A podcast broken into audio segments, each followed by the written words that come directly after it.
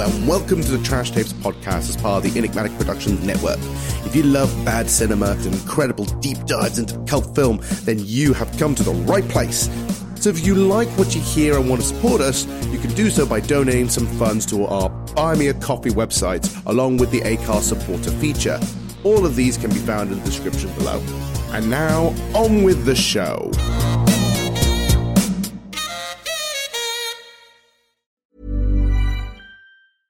Hey, I'm Ryan Reynolds. Recently, I asked Mint Mobile's legal team if big wireless companies are allowed to raise prices due to inflation. They said yes. And then when I asked if raising prices technically violates those onerous two year contracts, they said, What the f are you talking about, you insane Hollywood ass? F- So to recap, we're cutting the price of Mint Unlimited from $30 a month to just $15 a month. Give it a try at mintmobile.com slash switch. $45 upfront for three months plus taxes and fees. Promo rate for new customers for limited time. Unlimited more than 40 gigabytes per month. Slows. Full terms at mintmobile.com. when something like really bad happens, like in the movie, Yeah. like something where you go, "Oh, that's terrible! Why the hell did they do that?" They just in the next scene they transition to a shot of boobs, and you just instantly forget about it, and and then you just, you forgot what happens. Like there was something that I was really angry about, like really cross about, like two minutes ago. For the life of me, I don't know what it was. Because Holly Valance is back. Are we saying that this movie is kind of like, you know, the tiny little flashy device from Men in Black? Like every time you get annoyed at something, it just shows you like a bikini shot of Holly Valance and then you forget why yeah. you were mad. Wait, what? What? Where am I? now that's an endorsement. Imagine trying to resell this movie. It's like, um, I did, I did, I did enjoy it, and I felt like I because uh, my partner came back from Wales yesterday. She Yeah. went to bed, and it's like for full context and for full clarity, I'm about to watch a movie full of boobs and butts. But there's an important reason why I'm watching a movie full of boobs and butts. boobs and butts. Oh, you're boobs finally doing DOA? Yes, I'm finally doing DOA. Thank God for that.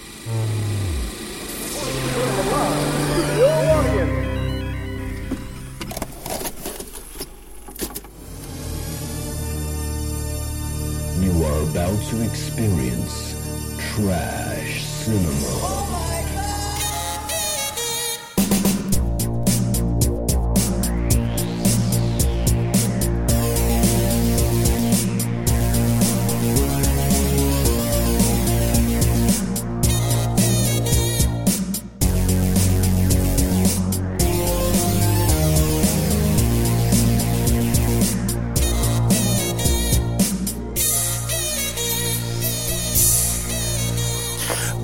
everyone, and welcome to another episode of The Trash Tape. One man's trash is another man's treasure. I am your host, Johann Shapol, and the inflictor of pain, and I am not here with my usual victim and DJ. He is not here at the moment. Unfortunately, he is busy because he's moving home. He's moving to a nice, shiny new house.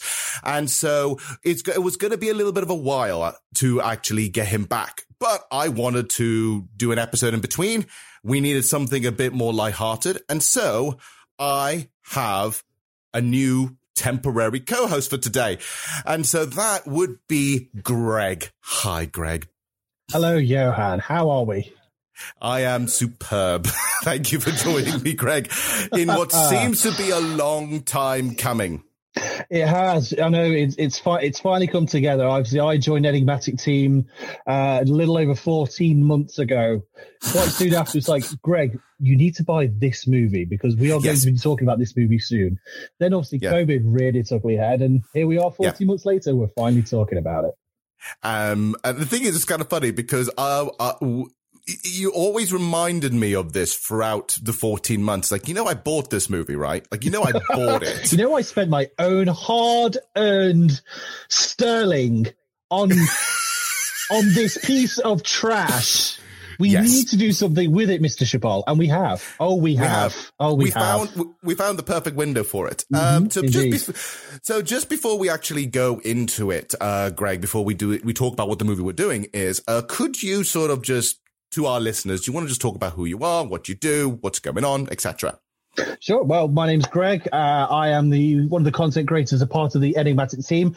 Uh, I head up the video game side of things, which makes it a perfect transition for my Trash Tapes debut to be with a video game adaptation, sorry, a movie adaptation of a video game Yes. And well done to you, Johann, for picking uh, a movie slash game that I've never played. what a way to introduce me! Uh, but yes, uh, I so I do. Uh, I make videos uh, regarding uh, video games. I do streaming alongside you as well, Johann, on Mhm, uh, yep. Twitch, um, and I also um, on uh, Twitter uh, at uh, Greg J underscore Cummings one, where you can find me discussing video games, wrestling, and also heading up the PlayStation Access fans Twitter account as well. Ooh, yeah, that was a thing that happened recently, isn't it? So, Yes, and there's something else, another Twitter account for me to manage. Yay! my goodness, so much. So yeah, so yeah, here's the thing, right? I did give you a video game movie, right? And yes, Yes. it is one that you clearly may not have played. But the reason why I gave you this is because I want you to be on the trash tapes more often. But Me I too. couldn't just give you something that would, I couldn't throw you right into the deep end. I really couldn't. So I thought I'd give you something, honestly, that I thought in terms of trash film is surprisingly lighter than what I could have given you. so you're easing me in. I'm not being pushed in the deep end here. This is me taking a few sort of uh, baby steps in the shallow end. Is this what you would describe this as? This, yeah, shallow being the ultimate word for this movie Yeah. because we are going to talk about DOA Dead or Alive. Tell me about the diamonds. Well, they're a girl's best friend, and they're forever. Would you hand me my bra, please? From international spies to elite assassins. The world's greatest warriors Welcome to DOA. have been brought together Fights can happen any place against anyone. for the ultimate competition. It's showtime! Not now. I'm in my underwear. Seems like you found yourself a special friend. We'll settle up tomorrow, sweetie. But behind the competition, a secret technology is stealing their powers to create an unstoppable army. If we're going to make it, we need to work together. Why don't we just split them up evenly?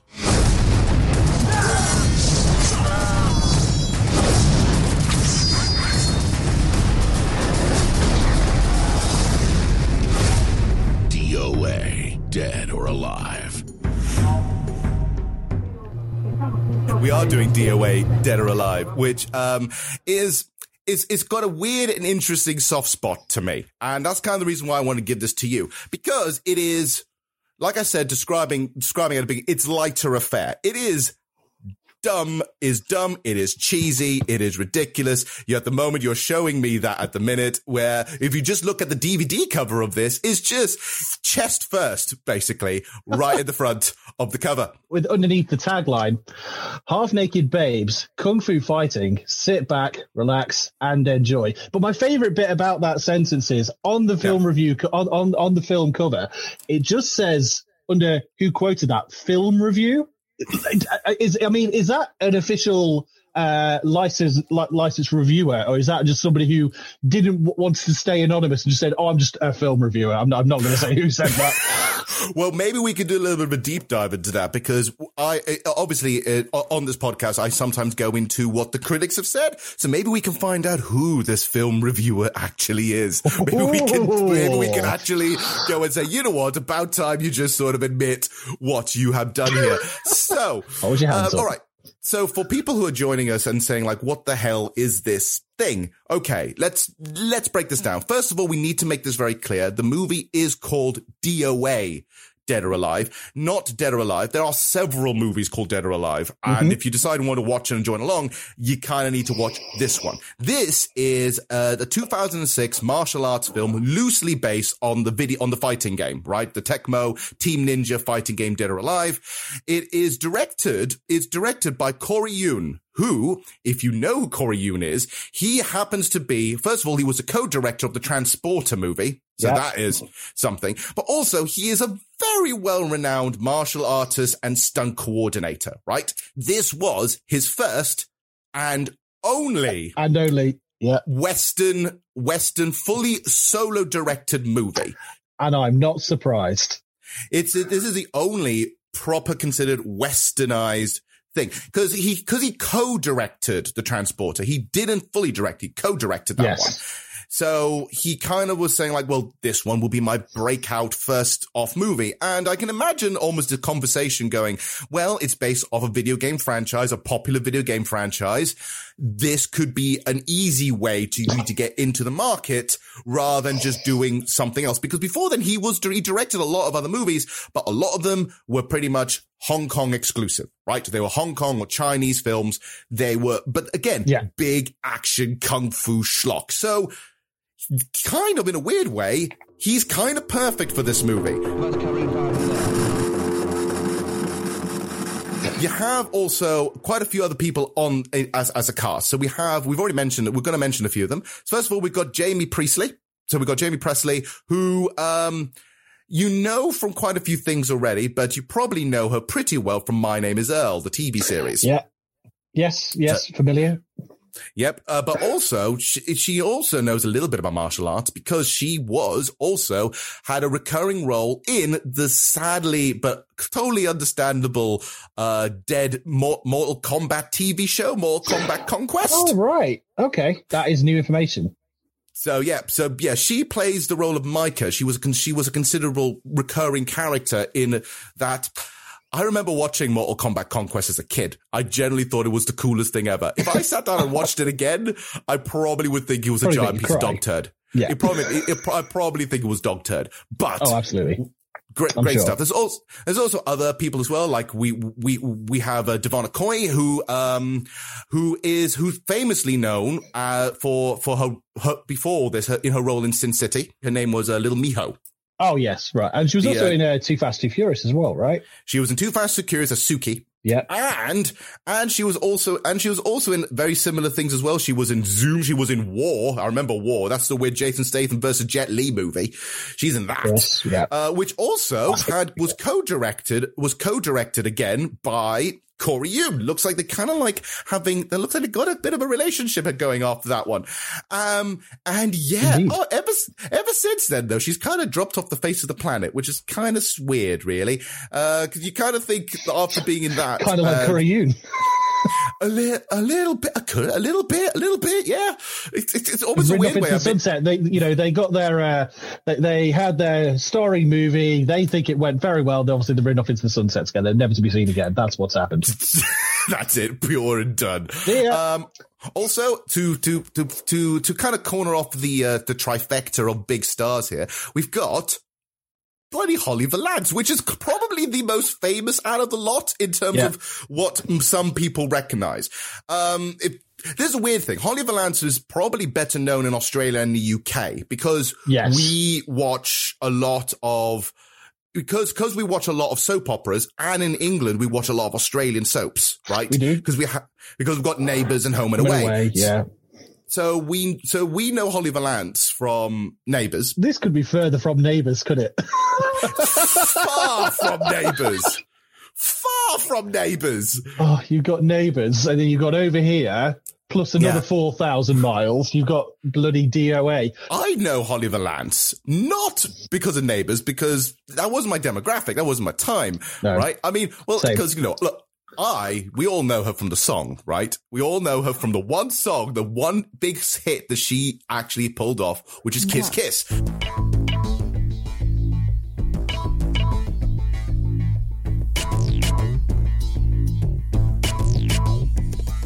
I know her from that and the really saucy music video where there's like the, where the, where light is covering her bits in just the right moment. That is so your demographic, Johann. It's, it's, it's, it's, honestly, it's funny because I remember this. I remember, first of all, ignore the slight cultural appropriation with the Bollywood music in the background of the track. The song still slaps, okay? Song still slaps. Oh, mate, it's, it slaps. It slaps hard.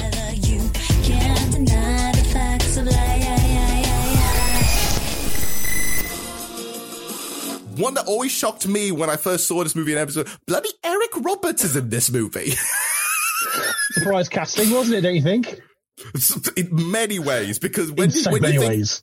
because when you think uh, when you think full blown martial arts movie, you don't think Eric Roberts. I bet you at this point in time in his career, he was kind of maybe a little bit lower down and thinking, well, I'll do anything. And plus, martial arts, I get to spend all this time in China. Well done. So superb. There is one other person. There is one person I do also want to throw into there as well. The person who plays, um, the person who plays Hayabusa, who is Kane uh, Kosugi, who is a full blown, well renowned super martial arts sportsman who is so good in this movie in a weird way. So he's basically, the, he has won so many competitions as in he is probably the only person out of the entire list who is genuinely, if you, if you walked with him down the street, he will kick everyone's butt, you and around you, just by looking at you. This was uh, Kasumi's friend, right? Not her brother. We're talking about. Yeah, the Yeah. yeah, the friend, not the brother. Yeah. Okay. Yeah. Oh, yeah. Yeah. Yeah. I, I completely agree. Yeah, he would absolutely tear you to pieces, tear you to shreds. You would. You wouldn't Yeah. mess with him. Yeah, a hundred percent, right? And so, yeah, so there is a wide, very peculiar range of characters here. Okay, another thing to mention, and this is sort of, well, I think, how the ball got rolling, is the producer for this film. Do you know who one of the producers for this movie is?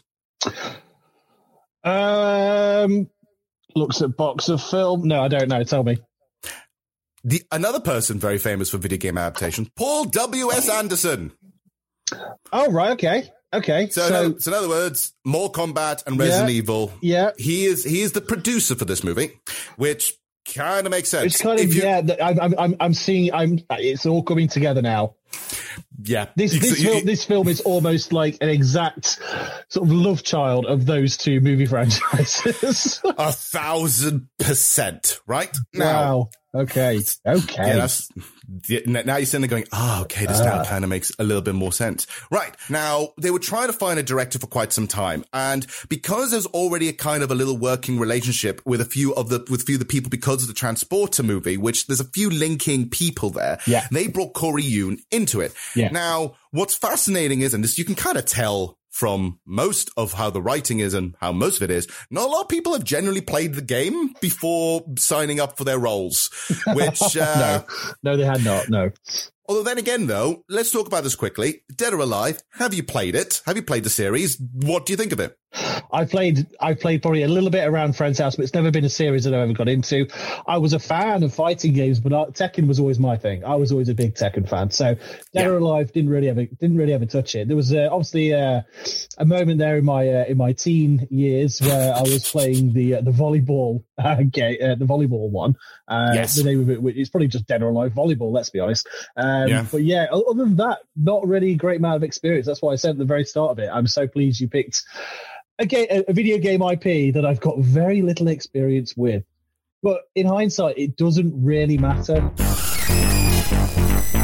Now, Yuen, when he was signed up for it, he he only knew that it was a video game. It was based on a fighting video game. Yeah. That's all he really knew. Yeah. He he was then given to it. He was browsed for it, etc. Now, what's interesting is, and this is how I believe it was pitched to most of the women in this movie, right? Okay. This movie was is in a weird way. A lot of the people are ve- this. A lot of people see Dead or Alive as this cheesecake, tits and boobs, butts, the whole thing, right?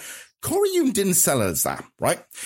And I can, in a weird way, I can see this, right? It's very, we- it be honestly, it's very early noughties idea of feminism. But Oh, yeah. it, but it is the idea that he sold this film as a female empowerment movie where, I'm not joking, he sold it no as this. fucking way. Yeah, yeah, yeah, yeah. Because think about it. All the lead characters are female. Yes. All the lead characters are female. They all kick butt. None of them need a man to get themselves sorted out. And at the end of the day, all five of them become what's considered to be something as the powerhouse. They become the Spice Girls almost of Kung Fu. And there was going to be ideas of turning this into a franchise bigger down the line with empowering strong women doing their thing. Yeah, Right? even yeah, but even for like sort of like empowering women for the naughties, that still includes heavily sexualizing them. I mean, even even uh, even uh, the lady who plays Kasumi, you know, like just a Japanese sort of warrior princess. Yes. She's wearing a bikini. Goodness knows how many times in this movie. But this is my problem. Is it? Now here's my thing. Is it? And I, I think this is what, this is where I think the things start to clash. and this is where I think Paul W.S. Anderson comes in and a few other people come in. I, I bet you Corey Yuen had an original idea and one saying, no, it's, it's not about the boobs and the butts. It's about this, right? The producers come in and say, wait a minute, you need to talk, you are talking about dead or alive, right? It's famous for the boobs and the butts. So you have to do more boobs and butt shots. But I can imagine there's been conversations with Corey Yuen's like, no, no, it's all about the fighting and empowering women, women kicking butt, right? Yeah. But the producer's saying, no, No. it's also about boobs and butts. Sex sells. Puts, sex sells, put some more boobs and butts in their place, right? Um, to the point that this is, this is the thing that I found fascinating, right? All the women, major, all, all the lead women, so like the five or six lead characters, they were all trained for martial arts for, for a good five months. Five months of martial arts training so they could do the majority of the fights and stunts, right? I mean, what I mean, what I will say is that that's quite good. They obviously put an awful lot of time into training those five months. However, this movie only took them three months to make They did in total, which makes me think that obviously they did want to make it put an awful lot of emphasis and make it like a genuinely good fighting movie. Again, Yeah. like they had the intention of, of making it like a genuinely brilliant kung fu movie, but mm-hmm. unfortunately, producers get in the way of that. Yep. You've also got, for example, fight scenes. This is, this is very much almost in the same realm as something like what Jackie Chan would do when it comes to Hong Kong fighting movies or kung fu films, right? That it would take a very long time to do fight scenes. For example, a, a lot of the fight scenes weren't like shot in a day. No, they were choreographed with, with, with most of them. Like I said, there are some people who they're clearly body doubles, which I will get to in a moment, especially Eric Roberts. You are, you did not do half of those stunts. Um, but, uh, but, um, there is, but that's the thing is, all most of the women did that, but that Yeah. means all the fight scenes, in order to shoot them, they weren't shot in a day. They were choreographed months in advance and they were done within, like each fight scene would take a week to shoot, right? Yeah. So they took a long time for the fights. In fact, one fight scene, especially we'll talk about the one in the rain, took two weeks to shoot. Wow, Two okay. weeks. Is this the one between, is this one between Christy and Helena? Yes. Ah, That one took two weeks to shoot. Um, th- but this is the thing. Now, you're not sure whether it is supposed to be because they were not that good at it, or maybe because they, it was, it wanted, the fight scenes were longer, which I will talk about in a moment, or they, it- the director was just meticulous in how the fight needs to go. yeah. And I feel like there's a weird conflict with that because, oh boy, there was a, there was, there was quite a few uh, problems on set. Um, Yes, yes. I'm, I'm familiar with a few of the issues they faced on set, but you, if you want to, yeah. Yeah. So here's an example, right? First of all, the movie's budget was 30 million. So keep that in mind. Mhm. Okay. Yeah. But what continues on this would, this, the, the, because Corey Yuen insisted, insisted instead, in, instead of shooting it in the United States or in Australia, which would have benefited quite a few people, they decided to shoot the entire thing in China. Yeah. Right. And different, different parts of China. Yeah, multiple times, all, all over the world, right? Yeah. In fact, this was considered one of the first ever Western productions to be shot in the, in China's Hengdian World Studios. This is the same place that shot Heroes and House of Flying Daggers, right? Correct. So Yeah. this is big stuff. This is the first ever Western production to do, to follow the same realm as what is called the Chinese wire fu wushu kind of epic feel, which makes sense in terms of how the movie is directed. Yeah. In the fight scenes in particular, it's very wire fu, wushu kind of, kind of wire training, very much crouching tiger, hidden dragon. As I was going to say, there's an awful lot of. Crouching Tiger in this. There's There's a lot, lot. of that. It's it's that kind of feel. So if anyone's ever seen those movies from Hong Kong or China with that kind of fighting style, you're surprisingly going to be quite comfortable with this. Yeah. It's just I would- I would not say so. as um not done as well because But, I mean, Um, I mean, the issues that I mean, the issues that they, they would have faced into. I mean, first of all, is communication because on Yes. set you've got English, you've got Mandarin, you've got Hindi, you've got all the different regional dialects of whatever part of China you're in that week. yeah. Not to mention the Yeah. humidity of filming in those parts of the world as well. Yeah, so, yeah. So basically, this is the thing. There was a humongous communication issue where there was only on set on the actual production day, there were only about three pe- three or four people who actually spoke English.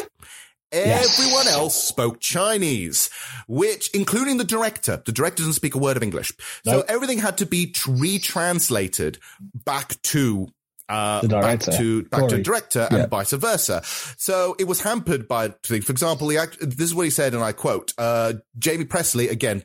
Brilliantly in depth interview she does here. She basically calls Corey Yuen number one, one of the number one action martial art, art directors in the world. So she already knew this is a big thing. But Yeah. said the experience was hampered by language barriers between the cast and crew. And the script kept deviating from the original script and from the game series storyline a lot, which annoyed the, which annoyed the cast because there were rewrites as it kind of went along. And I'm assuming half, some of that is from the, from the, uh, from the director and the other half's from the producers, which are again constantly fighting to figure out what, what this movie is supposed to be.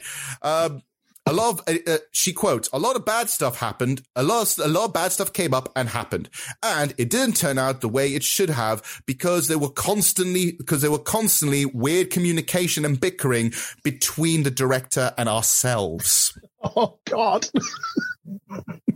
So in other words, Oh. it- so in other words, so the director would say something. Yeah. Someone would have to go and translate it to the English crew. Yeah. The English crew would say, um, No. can you please tell, it's like, mm, can we do this instead? Yeah. Right. They would go to the, the, to the associate person, whether it's the DOP or whatever it is, go and say that, translate into Chinese and then either be dismissed or go back and say, no, you kind of have to do this.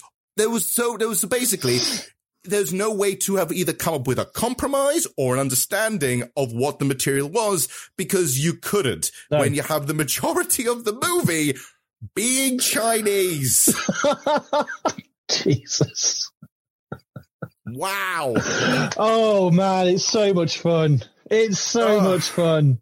You can imagine how great this would be sitting there going like, oh boy, the main people who were basically, and this, and this is also the other thing, the, the main people were, were basically was the director of photography for the second unit, not the main photographer, not, No. not the main cameraman, No. the second unit, and the first, uh, and the first, and the first assistant director. So this, this, this one poor sod had to be running back and forth, Oh translating, translating everything.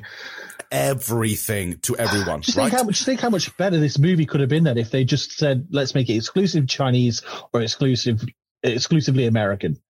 Nah, nah. I, I, and that's the thing is the idea that Corey thought this, saw him up and said, like, the reason why we're going Chinese is because if you look at the characters, maybe it's mostly from aesthetic, right? Right. A lot of them are Asian. A lot of them are Yeah. Chinese, Japanese, Vietnamese. A lot of them fall under that category. Okay. Correct. It's like, sure, this makes sense. Might as well make it sort of make, kind of make it sort of like a Chinese wushu kung fu flick. It actually kind of fits.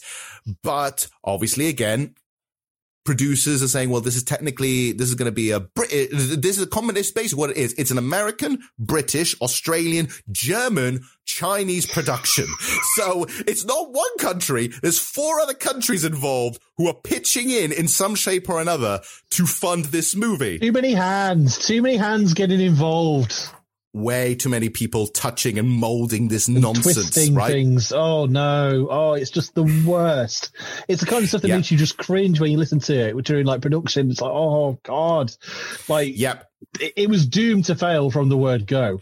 However, some people did say that that, that some of the, that some of the experiences with this movie was actually other than the sort of messy tr- communication era, the humidity and all that kind of stuff. A lot of people generally had a good time on set.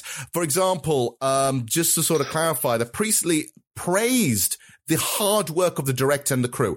Do you know how? Okay, do you know how many hours a day did they actually work? The Chinese crew. Uh, it was something like uh, twenty hours a day, right? It was so basically. here we go. So, so basically, the crew and both units, both units of the crew, Right. worked for seventeen-hour days. Slept for only four hours sleep, Yeah. and then got back and did it again. And so, pra- so, so that's the thing is they praised the work ethic of the crew. Oh, oh, we're not we're not taking that away. Oh no, believe me, we believe you. You know, you put a lot of they put a lot of time and effort into it. I understand that, but, But here's- but unfortunately, here- it's about quality and not quantity. And here's the other thing as well. I'm going to run with this, right? Imagine, imagine this, this shoot went on for about three months, Yeah. right? Imagine this was your sleeping pattern for three months. Oh my God. you'd be grouchy, done, tired. You, you, there, there- there's nothing that you could just go and refresh yourself. There was no, means of that. You probably would. You probably wouldn't know how to end your movie. Oh, and lo and behold, they didn't know how to end their fucking movie either. Oh, they oh, they did not. It has like three Um, endings. It basically has three fucking endings. In terms of its release, and here's the interesting thing about it is that the movie came out first in September 2006, so quite, so not not too far from its real thing, and it sh- it started. Its launch was in the UK first. Australia and then the Philippines. Those were the, that was a testing ground for this movie. This Okay. is where the movie generally actually had a theater release. This I got- had a theatre release. yes, it did. This was in move. This is in movie theaters. It was. God, how many refunds do you think were requested? one of our fantastic Instagram uh, Instagram buddies and followers, Ben, uh, who who goes under the who Yeah, goes under the name who goes under the name of uh, Rider Rated 18. Right now, Right. he, he he big fan of ours. He he basically said this, and I quote because when I posted out saying, "Oh, we're doing this today," and he wrote down and said, "I remember the poster being displayed all over the cinema. After that, there was nothing else." Well. That's because no one really saw this movie, but No. it's because it was it was only there for a very small window of time. It also never had a critical like a critics release, which in other words, No. this was not shown to critics. No. And in fact, Jaime uh, Jaime Pressly again, who was again she was very proud of her work on that because she put a lot of work in the training and the fight scenes and everything. And you can see that she's she did the majority of the fight scenes. She was proud of that movie. She found she only found out about the movie being released not from uh not from actually anyone giving her the copy of the DVD or whatever she found out that the film was the film was released and was able to view it from an acquaintance from the show My Name is Earl so basically from a friend of Jason Lee's What the hell is happening? That's how she found out. Yep, because the movie then wasn't released into the United States until a year later because the Weinstein company who was distributing the movie, which clearly Oh, was a right, bit like that, Ooh, they right. sat there saying, nah, some of this needs to be re-edited, some of this needs to be adjusted, some of this needs to to to be grounded across, right? So, so did they? They did. okay. And They that's the copy that I'm holding in my hand now. That was the film that was edited even more. Yes. Oh, Jesus. There was Oh, at least Jesus. there was at least another 15 more minutes of footage and most most of it were fight scenes and an entire subplot which was invo- which actually bl- makes the ending of this movie make a little more sense. Okay. And what, and what, and what, and what was that? What was that? What was that little bit of subplot that was thrown in? That little subplot is the idea something known as the five sisters. Now, the five sisters subplot Right, okay. is there is there apparently you know, Shinobi Ninja, which we have to talk about when we get there, when we finally get to the movie. Yeah. The idea that the Shinobi Ninjas have an idea, have something known as the, have, have, have, have a move called Yeah. the Five Sisters. Five Sisters, and there yeah. is- and there is a weird reoccurring plot, which we'll get to, about acupuncture and the idea of nerve holes, right? Oh, okay. So- right. Yeah. Okay. Which now there's a whole subplot which is about the five sisters where separately they don't work to, they don't work alone, but if you put them together, pff, you create a super fist punch where if you hit on a nerve hold, you knock a person out. All right. Okay. This explains some of the nonsense that happens in the ending, but also it explains the five sister bit, which explains the ending because what's the very last scene of the movie is five, five women, women with swords. all five women standing in a row, Yeah. holding a, holding katana swords ready to go through. So that, for some reason, that was completely removed. More shots of boobs and butts were inserted in Of course. in the in original than what was in the original If cut. there's, if there's, if there's one thing you need more of, that'll It's boobs it. and butts. And uh, there were some scenes that were removed because it was just bad tasting humor. Because I actually, on the DVD, there are some of these deleted scenes. Not all of them, but there are definitely a few. Um, some of them are just bad tasting. Like it just doesn't, it, uh, that, that is aged like milk, some of the humor. but, um, Can I just say one thing, just very, very quickly then? Can I just say bravo to you for actually braving the deleted scenes of this movie? Because I watched the I, I, I watched the final cut and everything, and I thought that was terrible. I would never even dream of looking further into this hellhole. So bravo, good sir, bravo. He, he does it. He does this for us, so we don't have to.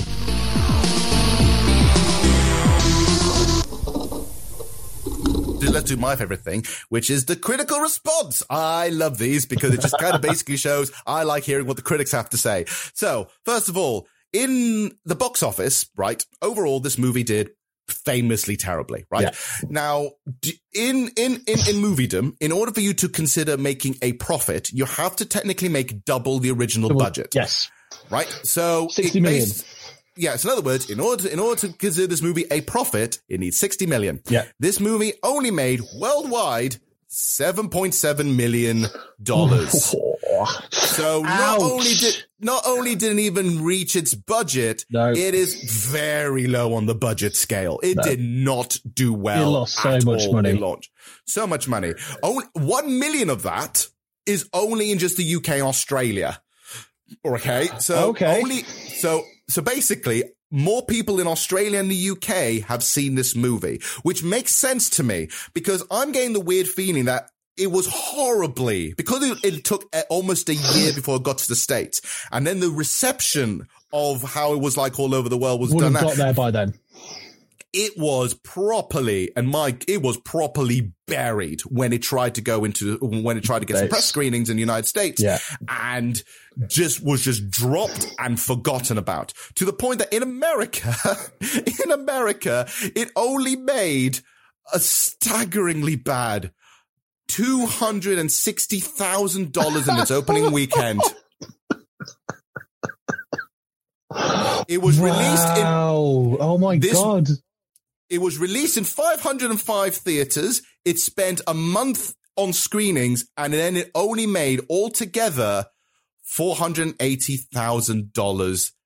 It Was that no. failed? Yeah, it was. It already failed by the time it even got to the states. Now, overall, it's look, we're looking at the reviews. The reviews have been generally negative on Rotten Tomatoes at the moment of this time. It's around 33%, about 43, six reviews on an average of 4.7 out of 10, which believe me, we've reviewed worse movie scores oh, I, oh, oh, I know. I've no doubt about that.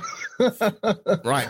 However, there are some people that are actually giving it favorable reviews. Someone from the LA Weekly actually said that it is one of the year's purest entertainment films. It is non-stop fighting, mostly with very little clothes on, and with and with flair that you expect from a martial choreographer like Yuen. It is tech in in it's like as a baseline, it is awesome. If you only ever want to see one bad movie about warrior chicks who meet up on a tropical island to fight in a contest, dear way it is. I mean, if that's, I mean, if that's the specific niche that you're looking for, which Yeah. I, I, is a very, very specific niche, then this movie is everything that you could ever possibly want. when I think of Dead or Alive, I don't think of a storyline or characters really. I think uh, in terms of like personalities, I see them Yeah. as being caricatures with a surprisingly decent fighting mechanic, but nothing I would sit there and go, yeah, there is depth and lore and anything else into this fighting franchise. It's not like Street Fighter where apparently there's so much lore is ridiculous or the granddaddy of fighting story lore, which is Tekken, which is Tekken. just the ultimate soap opera melodramatic cheese, right? Yeah, but Tekken, yeah, Tekken's bonkers though as well. Yeah. Tekken is pure bonkers. Pure right? bonkers. But it, but it takes all its law as, all, some of its law is not canon, but then there's law that is canon, and that law, Yeah. that canon law is so serious. It's so serious. It's so serious. When you're a bit annoyed with your dad, chuck him in a volcano. That'll sort him out right. And then it turns out, no, you didn't actually chuck me really into a volcano. He Um, chucks you into the volcano. volcano. And it just, so dumb. But Then, then let's dig, dig up our demi demigod great granddaddy and let him chuck us both into a volcano before is- we strap him into a rocket and shoot him into space. Oh, gee, why are we not talking about Tekken? Like, that's that's gonna be that's gonna be another one. You've got to bring me back on for any Tekken movies. there is a Tekken movie. There is a live There is action. Tekken There movie. is a live action Tekken movie. So we, Yeah. yeah, we, we, we might do that next. That's gonna be that's gonna be one. That's definitely gonna be one. Okay, so yeah, so yeah, that is that is basically the backstory toward to Dead or Alive, which to me, like I said, I find fascinating. It's an idea of a director trying to do one thing, the the actors and actresses trying to do something else, the uh, the producers wanting to do something else, the communication barrier that stopped this from happening, doing a drastic edit to make it short, sweet, and simple, and then just left to die. And it is this is Yeah. one this is sadly one of the video game movies that not a lot of people remember because it was literally dead on arrival. yeah, I'll keep I will keep coming back to that. I'll keep saying that. I did see another uh, like obviously there's a few different box arts for this. Another one of the box arts says um, that it's uh, one of the best movie uh, ad- adaptations of a video game ever. And wait, is that is that a compliment? I mean, is that really a compliment when you think about what sort of what other movies were made, what other uh, video game movies were made up until 2006? Now, here's the thing. I got the quote. Do you know who said this? Who said it? Kim Newman, the famous. Oh, well, there you go. Right. So Kim Newman said this. He actually said, he actually, you've said, uh, Kim Newman's actually said, this is the best film yet adapted from a computer game. It doesn't even try to add depth or, and simply delivers what the fans expect. Plenty of ninja babes with a few trimming, with, with, with as few trimmings as possible. That's basically what you get. That's what you get. what you see is what you get. I'm, what... I'm, sorry, was you expecting in-depth character arcs and, and lore? You don't come here for lore. Nobody plays Dead or Alive for its lore. Who do you think we are, Tekken? And this is the thing. I feel like people are, people are, this is where I might slightly defend this movie. You don't look at that cover. You don't no. look at this video game franchise and expect Shakespeare. You don't expect it. This is understandably, almost in a weird way, knowing it is just cheesecake. It knows it is just downright just sexy ninja babes fighting each other out in bikinis. This is literally what the games are to a point. Yeah, that's all the game. That's all the games wants to be. If you want to give it lore, leave that to the fan fiction. Let the fans decide on that shit. Yeah. But that's that was never the point of DOA. Now even I'm calling it DOA now. I guess we. I guess we, we, we. By saying that, I guess with what we ended up with would be almost like the perfect compromise. And yet, it's not.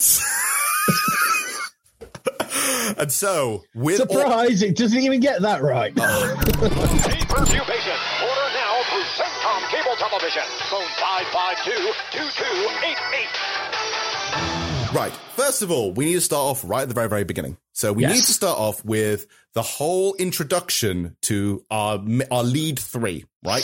Yes. First of all, okay. Princess uh, Kasumi with the worst CGI of an army I've ever seen. That is pretty bad. Gonna admit that is really weird green screen fodder. It oh, it was the worst. I just thought it was flags, and then the flags moved. Went, oh no, there are people there. Okay. So this is the thing. So you're introduced by flying through the sky and into a giant temple, a giant ninja temple. Now here's the thing. There is this big giant Japanese castle in the sky on top of a mountain, right? Of course. Now here's the thing thing. Where else are you going to put him on the ground? But on the a, ground level. And here's the weirder thing as well. It's like you start this with no context. You don't know who you're meeting. You don't know what's going to happen. You're suddenly thrown into this. And again, looking at the cover and the box art and everything else, you weren't expecting this. And I feel this is the perfect tone setter because you're suddenly rushed into this. You got Princess, so you basically end up with Princess, uh, uh, Kasumi and she is stoic and cold and tired. Mm-hmm. And she's like, I need Merciless. to, literally, it's so flat. It is, I, I need to go and find my brother. She, yeah. he, he, disappeared after going to a, going to a tournament and never returned. Princess Kasumi. Your brother is dead. Your destiny is to lead your people.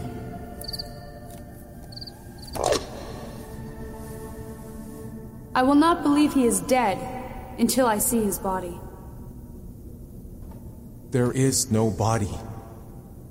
Then he is not dead. I am going to find him. The guards won't let you leave. I am not a cricket in a box. I alone determine my destiny. But, Princess, as your brother's best friend, you must let me help you. If my brother is really dead, then you are no longer his best friend. Princess Kasumi, if you leave, you suffer the same fate as your brother you will become an outcast. A shinobi. So be it. Decides to go and say, fudge it. Just goes. and so when this happens, we're then introduced to uh, Natasha's character, who is. Um, hang on, whoa, whoa, hang on. Before um, are you about to jump onto Tina next? No, no, no, no, no, no. We're not jumping to oh, Tina. Thank, thank, we're, we're, we're, we're, on to Natasha's character, who is the purple haired s- half Yes. sister, half sister of Kasumi. Yes, but also I, I don't know now. I, I feel free to cut this, but also wasn't she played by an American actress? I mean, we're in a, we're we're we're in a high temple in the middle of Japan, and it's just full of American actors. This exp- the, see this explains. let me explain. Right, this is why for for uh, for some people they're considered half brothers or half sisters because I feel that's the best way to sort of sum it up. Uh, Natasha, who plays that, she's actually out of all the things, she's from Norway. So um, Oh, so she's oh, okay, Norwegian. Right. Just add, add, add, add, add, another nationality into it. Why don't we? So she's Norwegian. So um yeah. So she so so basically she is sort of the protector of the clan. The main she's she's like head ninja of the clan apparently, right? And she goes over and says like if you it's like Kasumi, if you leave I will have free authority to kill you. And this is where you're suddenly introduced to the wire fu nonsense, which you do not expect in a movie called Dead or Alive. So she, No. she does, she flips a sword into the wall. She bounces. So good. She bounces. It's so good. She bounces off all of the guards. Jumps off. And, okay, this bit is the best. She oh, jumps. Oh, it is. Do you want to say? So the moment she jumps Yeah. off the sword, So she jumps off. She basically looks like she's about I don't know about two hundred thousand feet in the air. I don't know, like because there's just a blue abyss, a blue abyss below her, and then fro- whilst free falling, yeah, it, it makes me think: has has she been wearing this wingsuit this entire time?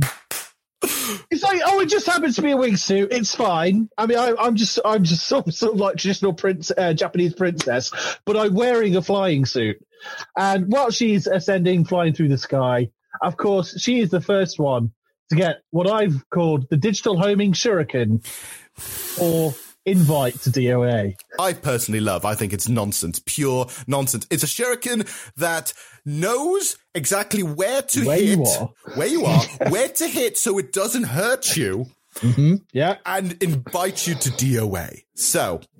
That's and that is all in, within the first three minutes. And because it's all in the first three minutes, if you, you, you know if you're going to like this movie or not in any shape or form by watching the first three minutes. If you know that you are ready to tolerate this moon logic, silly, ridiculous, melodramatic, whatever this is, Yeah. you know you're, go- you, you know you're going to enjoy the rest because the next thing is then, then we are introduced to Tina Armstrong, played by by Jaime Pressly. So Yes. now, do you want to have a talk about uh, Tina Armstrong a little bit? What is the scene that we're about to get into?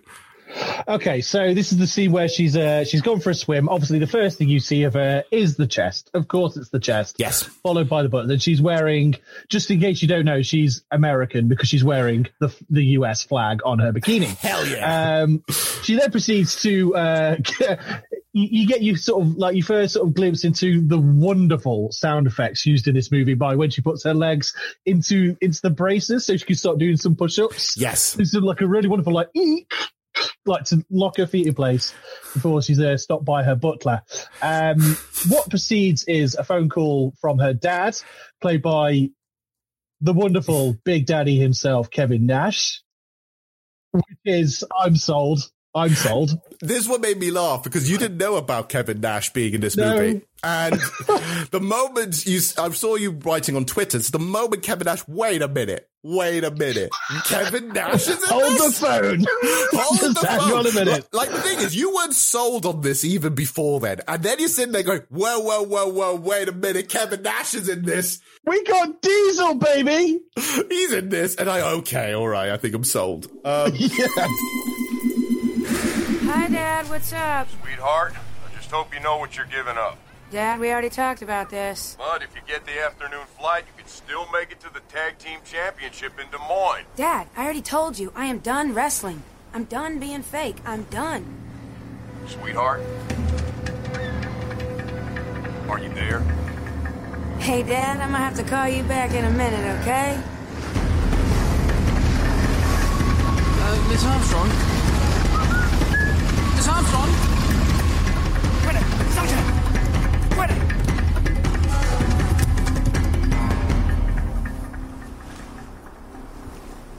Here's the deal, lady. We want the yacht. If you do exactly as we say, you live. If you don't, then you'll pay with excruciating. New deal, boys. You boys get off my yacht now, and y'all will avoid excruciating pain. I agree with you when you say that. Um, when you say that uh, Jane Pressly um, actually is is probably one of the the more probably gives one of the better performances. Um, I think that's probably one of the worst fight scenes that she then takes part in because she gets hijacked by uh, pirates. Yes. By terrible, terrible pirates and has the worst fight. However, yeah. The best, the best part of that fight Yes. is where the guy gets back up. All of his friends are in the water, and she Yes. says, "Yeah, do you just want to?" And he goes, uh, "Okay," yeets himself off that boat. It's kind of special. It's wonderful that scene. The- yeah, the fight. This fight scene isn't the best, but I would also argue it's because they're doing it also on a boat, which automatically isn't the rumor. But I will say one thing about this: there is a very special cameo in this movie. One of the pirates is a very special cameo from another video game movie. Do you recognize who that is? No, not a clue. Not even a clue. Head pirate plays Liu Kang in the in the Mortal Kombat movie. Oh, okay. Yeah, I mean, I have seen that movie, but it's been a long time. I never would have recognized that without you telling me. So he's in there go, oh my god, Liu Kang's in this, and gets Yes. instantly kicked the butt out of. Oh my god. Yeah, big time. And then once again, conveniently, the pirates are beaten up. The shuriken arrives and goes like, "Oh, okay, DOA, all right, okay, all right." We then get introduced to Christy, who is played by Holly Valance. Now, the first time we're introduced to her, she's literally coming out of the shower. Uh, it, she, she's in Hong Kong. I mean, start how, start how you mean to go on, really. Yeah, she's coming out of the shower and she's interrupted by the Hong Kong police, as it were, who are, are, which are all in the Hong Kong bedroom saying like, Hey, you know, we know you're doing stuff. We know you're robbing stuff, blah, blah, blah. Can you stop doing robbery things? Can you stop being baddies, please? yes. And thing is, she's just gone out of the shower. She's wearing a towel, blah, blah, blah. You know, the whole shebang, right? You'll, you'll have to speak up. I'm wearing a towel. which, which, which she does. She does speak up. She did, she does have to speak up a bit because she's wearing a towel. She's wearing a towel. best, best line ever. Tell me about the diamonds. Well, they're a girl's best friend. Made from carbon, subjected to high pressure. Traditionally a 60th wedding anniversary gift. And they're forever. Well, perhaps spending a few hours in a cold cell under some hot lights will make you a little more agreeable. Could I at least get dressed first? Be my guest.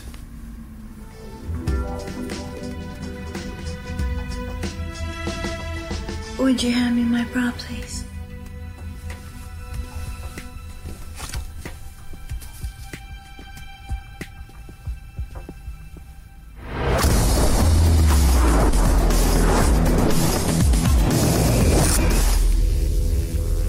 Do me up.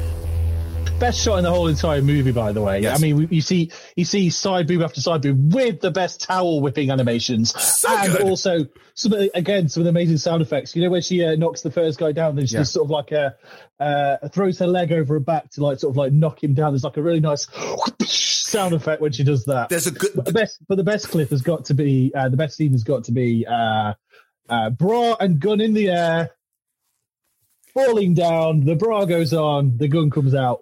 Will you do me up? Thank you. Badass. This is by far the most memorable scene in the whole movie.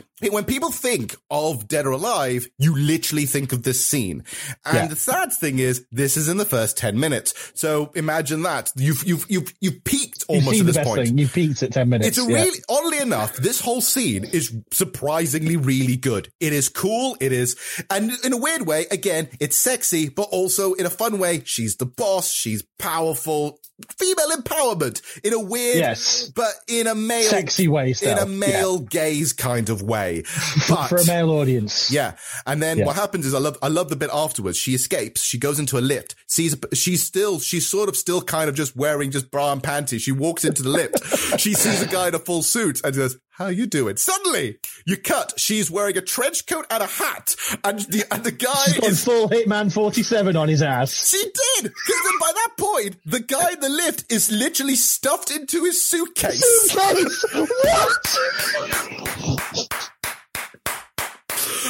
Brilliant! I, Absolutely I mean, brilliant. I, I mean, I mean, I was drinking at the time, and I spat out drink because what? Personally, I whatever it is, I just loved that. I laughed when I saw that oh. again. It was great. And then she escapes. She drives onto a motorcycle, and then she gets a shuriken again. Not, not before you, not before you see the boat hit the the uh, the seat of the the bike for whatever reason. Perfectly. But then also in the background, you're introduced to a new character that is just done for this movie, which is Max.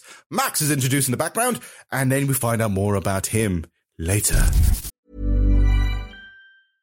Ready to pop the question? The jewelers at BlueNile.com have got sparkle down to a science with beautiful lab grown diamonds worthy of your most brilliant moments. Their lab grown diamonds are independently graded and guaranteed identical to natural diamonds, and they're ready to ship to your door. Go to BlueNile.com and use promo code LISTEN to get $50 off your purchase of $500 or more. That's code LISTEN at BlueNile.com for $50 off. BlueNile.com code LISTEN. Ever catch yourself eating the same flavorless dinner three days in a row?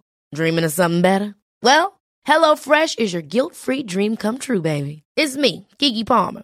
Let's wake up those taste buds with hot, juicy pecan-crusted chicken or garlic butter shrimp scampi. Mm. Hello Fresh. Stop dreaming of all the delicious possibilities and dig in at HelloFresh.com. Let's get this dinner party started.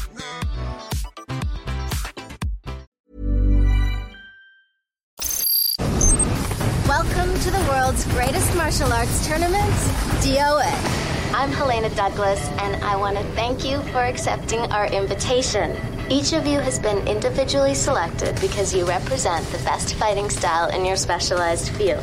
Soon, you will get a chance to prove that you are the best fighter in the world, and at the same time, pick up a $10 million prize. In the meantime, relax before the real fun begins. You're suddenly, I think this is literally the case, you're suddenly then thrown into the plane, I believe it is. Yes, straight after that, yeah, you Yeah. back, you're on the, uh, on the on the plane scene, yeah. Yeah, where we're introduced to all the slight arrangement of characters. Some of them are recognizable, some of them are not, uh, but they are, they're all sort of there, right? Kevin Nash is there, most recognizable Kevin me. Nash is there. Uh, other characters are in there. Um, sort of Hayabusa. Zack's in there, who is, oh, we'll talk about Zack in a minute. Top of the dick list. You have Hayabusa. You've got other characters which are only there by name. And it's a bit of a shame because some of Yeah. the deleted scenes were some of their fight scenes. There's a weird deleted scene with this where Kevin Nash, uh, where Kevin Nash and, uh, where Kevin Nash and Jaime Pressly are having a beer drinking contest. On the plane. Okay, all right, sounds sounds about right, yeah. Just randomly, this happens somewhere before we're introduced to Zack. Uh, and it's, there's a beer drinking contest. They drink it. Tina wins and does the biggest belch. And then, and then Kevin Nash gets angry and breaks a table by accident. Why did they not? Why did they delete that? I, I'm, after the, after we've recorded this podcast, I'm going back and I'm watching that scene. I bet that's brilliant. That's exactly what I want to see. it's funny. It's, it's, it's, again, it's that kind of weird slapstick humor, but this is a kind of, Yeah. but it's a slapstick humor that if you've seen Chinese wushu kung fu films, this is Yeah. very prevalent in that. We then introduced to another to I would I call him one of the antagonists.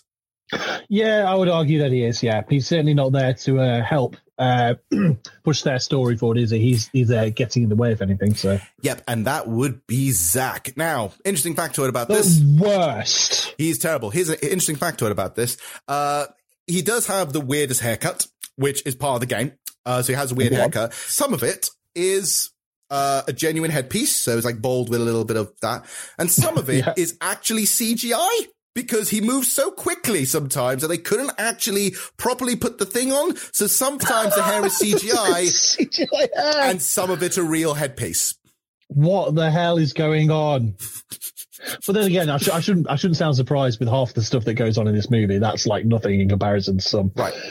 So throughout the movie, and this is the thing, he is sort of an antagonist to Tina, right? Because he is constantly just being a bit of a sex pest. Like, Oh, yeah. not a little, no, like genuinely a sex pest. No, no, he's he's like I say, he's top of the dick list. Yeah.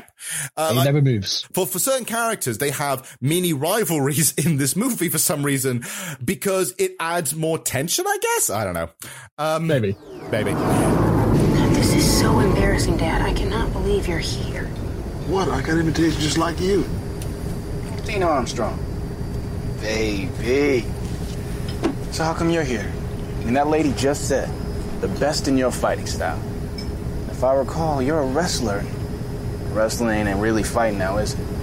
Lord Tanning's beneath you. I sure would like to be. Son of a- Dad, Whatever. God, I cannot wait to kick his ass.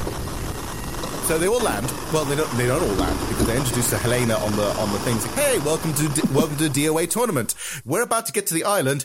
You all need to jump off this plane. Go go go! Basically, okay. Question. Here's the thing. Right? Did this movie uh pre did, did this movie sort of predict Fortnite? Um. you Oh my get- god! You have to get to a certain point. Fucking Twilight Zone. Oh my god! You Yeah. come up with something here. You, uh, it's like, I'm just imagining that you'll you jump out of a plane and you need to be in a certain place before before the end of the night. Yeah. Blah blah blah. Because because you know, I mean, it's midday at this point on the plane. Like the sun is at the highest peak of it in the sky, and for some reason we've got the fastest moving fucking sun that's closing down to midnight. That for some reason it's, it's like evening by the time you're, it's like you've ever been skydiving. Like your plane's to the ground in about five minutes. Yes. Sun does not move that fast. But anyway, that's Yeah. Whew, don't get me started. So everyone jumps out. Everybody jumps out. Hayabusa actually goes and says because Hayabusa's actually in this because he too was oddly enough invited to the mm. tournament. Very convenient, and we'll find out How later why it's all convenient. maybe. I mean, maybe Kasumi's had a plus one. I love is like, oh, bring another. Oh, can I bring? Oh, can I bring my buddy, please? Can I bring my buddy into a into a death match tournament, please? Of course. Um, so yeah, Only if he, only if he has his own flying suit. of course, which everyone does.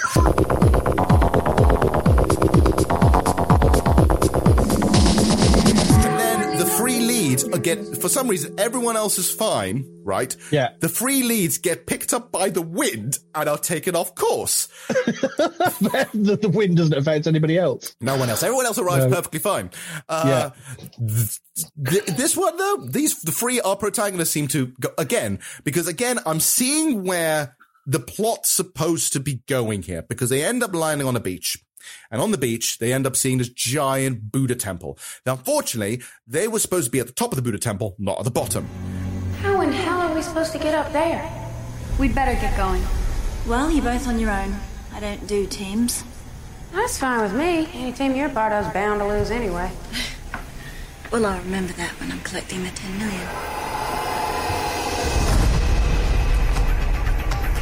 Okay, here goes. Race ya. in a weird way, it kind of feels like the reset button because they, they, 'cause they try and do the race. They try and, they try and do it on their own and they realize the sun is setting really extra quickly this time round. I don't know where they are. really fast. You, you actually, you actually get cut, planet. you get cut to, you get cut to another shot where the sun is going extra fast. and it, it's, it's either, The it's sun's either, just taking some speed. which makes me think either the sun's really fast or the wushu is just sort of the wushu is actually do you know when it's in slow motion it's actually like it's really slow it's genuinely slow and so they all agree like look if we want to get to the top and we all want to be in this tournament we all have to work together and this is what i'm saying where i understand what the whole thing is about female empowerment how I get it. Like, this is supposed to be a female empowerment movie in some way or another. The girls, Yeah. you know, sisters are doing it for themselves, that kind of thing. They all That's work the kind of, together. yeah, attitude. Yeah, and so they, they work together. They do some really cool bits they don't. But they don't work together because Yeah. the whole point is right. They're about halfway up, and they all agree. They all sort of concede and go, "Okay, I think we need to help each other out." Yeah. Okay. So I think is it um I can't forget. Is it Tina who goes up first? No, it's uh, I think Christy goes up it's first. Christy goes up first. Yes. Yeah. Then she helps. Then uh, Kasumi throws Tina. Tina. Yeah. Then Christy catches her. Yeah. But then Kasumi can just jumps the distance anyway. Because we've seen her you- do this. But if she's if she's clearly got to a point where she's conceding like, okay, I need your help. No, you don't, dickhead. You just made the jump by yourself. Out of the other three characters there, we already know that Kasumi is a ninja. So we know she's a ninja princess, by the way, just to make that clear. So Shinobi. Shinobi ninja princess. So she's literally has the the power of wushu. So she can literally jump back and do ridiculous stuff. But this is where you see a tiny glimpse that the purple haired assassin, she is on the island too, and she's ready to fight. Mm. But it's only a glimpse. This is Donovan to all combatants. Welcome to DOA. Fights can happen anytime, any place, against anyone. I select matchups based on computer analysis of the most competitive scenarios. The computer will broadcast your opponent's image to your ID bracelet. No weapons are allowed in a DOA fight, except the human weapon. Get ready, fight! To win, you must knock out your opponent. Losers will be sent home.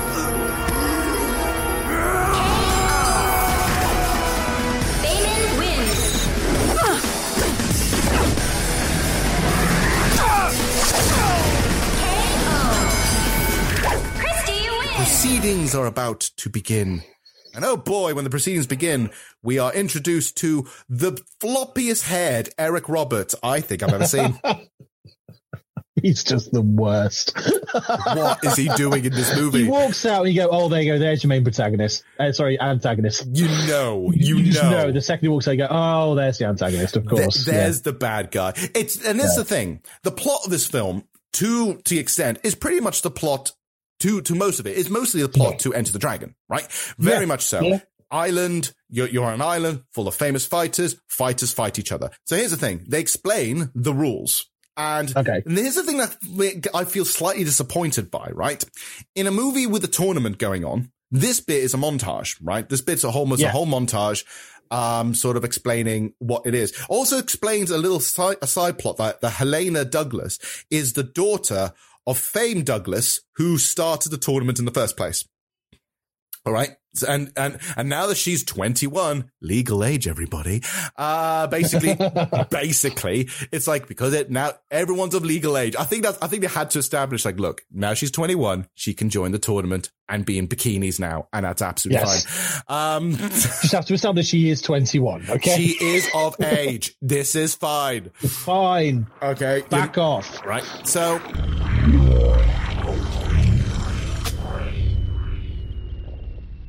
The only one character that has a bit more gravitas, gravitas, um, in air quotes, with the fighting scenes is Princess Kasumi, because Kasumi Yeah. is constantly trying to find where her brother is.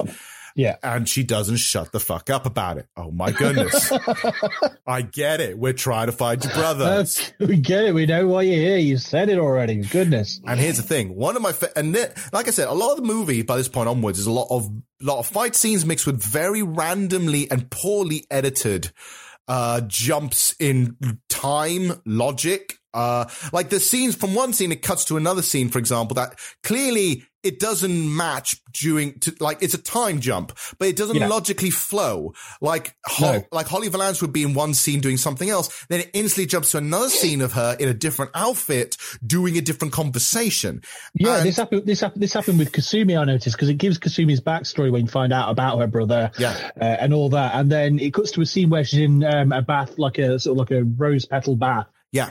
and um, and Hayabusa's there, like it's like give me any privacy, and I thought we were still in the flashback scene, and and the th- but the thing is, like the film establishes very early on that they've got these really cheesy, mind you, Yeah. they've got these fantastic uh, transition shots with the DOA, and then Awesome. move on to the next scene. Yeah. I mean, but they, they but they don't utilize them in the correct way because I thought we were still watching a previous scene, and I was like, oh no, the bath is current day. Okay, Yeah, it doesn't explain a lot, I feel. And it's it it and I think that's the problem. The editing is forensic, but I'm not sure whether it is because again it was sliced up a little bit in the American release, um, or whether it was or, or whether that's just like some of the or that was just the style as it is. Because remember, this was the early noughties, and the early noughties was very much in this was still like almost lingering off the whole MTV editing style. It's it's it's so bad, but also equally, it's fucking slaps at times. It as well. does slap, not lie.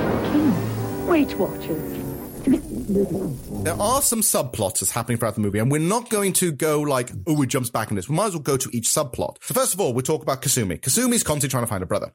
One of the things she knows because Eric Roberts actually sat down and said, look, I know you're trying to find your brother. We haven't found the body yet. We, Eric, dude, we know you're lying. Um, Dr. Donovan, I know you're lying, right? Yeah. So, but it's- yeah. And it says like, but I know the man who killed him, Leon, right? Mm, Leon's sure. also on the island. And so, as, as a thing, so it's him. So basically, you got Eric Roberts in this giant sort of fake, like security wing or something with loads of fake screens on and everyone's ty- and everyone's typing on like a weird looking Mac and Linux kind of computers and all that stuff.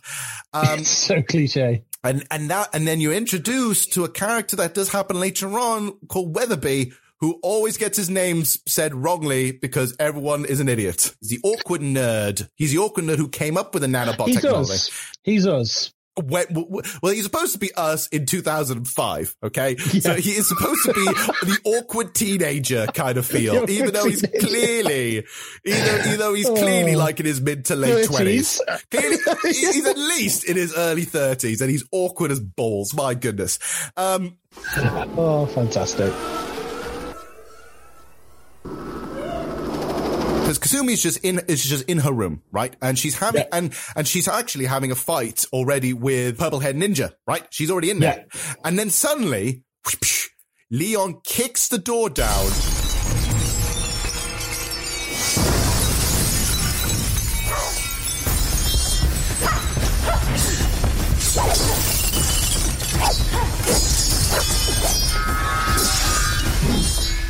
Before I take your life, will you repent for leaving the clan? My only goal is to find out what happened to my brother.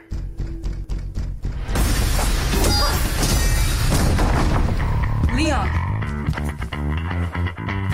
Ring service. Oh, there it is. There it is. And then the fight kicks off properly where she is completely beat, where they're demolishing the entire building almost. Yeah. She's going through, she, she's going through bits and bobs, fighting through like going through the bathroom, the kitchen, everything in her apartment. And then this cuts to a little bit where Max and Christy, who are both lovers, partners in crime, and thieves, are making out on the bed. At one bit, she says, I believe the earth is moving. I love his Max's response, like saying, that's, That's that's that's what I go for. that's what I go for. No, seriously, the earth is moving. and then Leon goes through the wall. Yeah. Through the wall, and then and then they has fight. So Leon, so Leon and uh, Ka- uh, Kasumi is still brawling. It is a genuinely a good fight scene. It's genuinely fun, and there's one shot that I will always remember from this movie, and I don't know whether you remember it, but I will say right. So at this moment, Max and Christy are sort of hiding in the corner of the room with a blanket covering them because they're nude, right? They, they, they, have been spooning. And, mm-hmm. so, and then Leon and Kasumi are beating each other up. Kasumi is properly giving a proper good on wailing on Leon and beating him senseless. At one point, almost throws him entirely through a kitchen table. And it cuts to one shot where Holly Valance is doing this like I am impressed look, where it's just her going, mm, mm, and I'm like, Bravo! that to me is my look for the entire movie. It's more like I am surprised. I am surprised. It's like Surprised how much you're enjoying this. exactly. I'm surprised. Like I'm impressed. Hmm. Hmm, yes, I do. I do remember the scene that in which you speak. Yes, Why is why is that not a GIF? Because I could use that to I can make it a GIF. I can make it a GIF. If you want it as a GIF, I'll make it as a GIF. Please make it a GIF. Use it forever. Okay. Because I want I'll that to for be whenever I am just genuinely impressed with something. I surprisingly impressed. I want to go. I want. I want Holly Valance's face going. Hmm.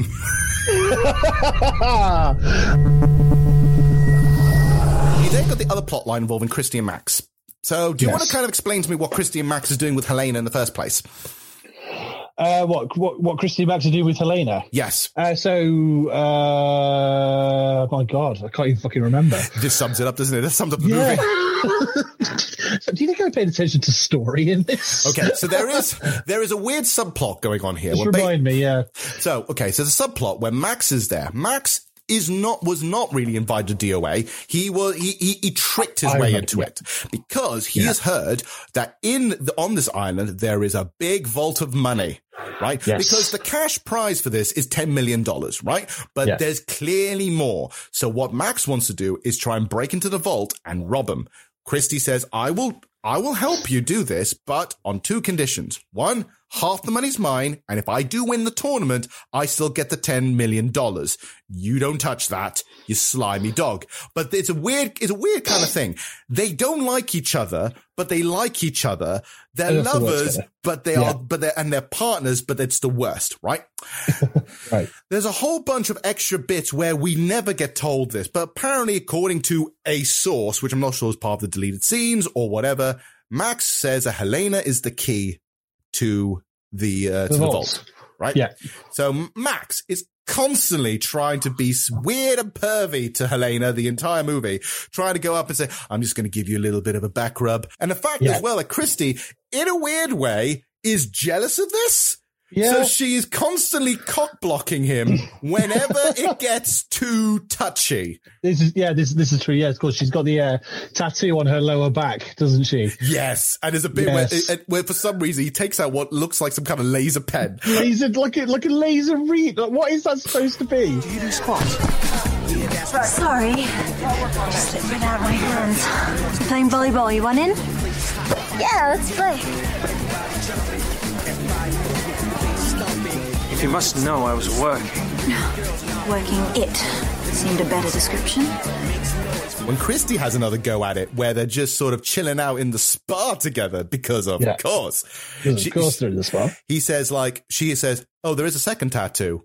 There's a second tattoo that I found because I and I love I love the teasers. Like I ain't telling you where it is. It's like, hey, girls, girls share secret naughty things with each other, and so." Mm-hmm. This then leads into the big fight with Chris, with Christy and uh, Christy and uh, Helena in the rain. Now, this fight took two weeks to film, mostly because one constantly raining. So the idea was it was fake rain, but everyone was wet, even though we all know the reason why it was wet. hmm See-through Mhm. t-shirts.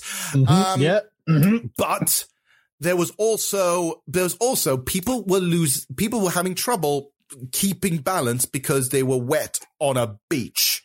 Yes, yes, that's that's that's always going to be a problem. So that's why if you notice in the fight, there's some random moments where it just cuts to some what seems like it's a very sort of like hero, uh, crouching tiger, hidden dragon shots where it Yeah. cuts to like close-ups of bamboo hitting the rain and the water and loads of like really artsy shots in this fight. Loads of slow motion, loads of means to stretch out the fight to make it look like a fight.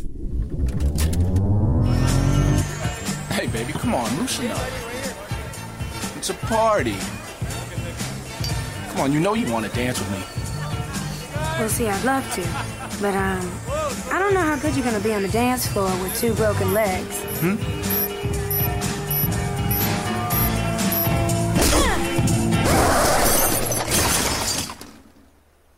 So what, you just gonna ruin this party for everybody?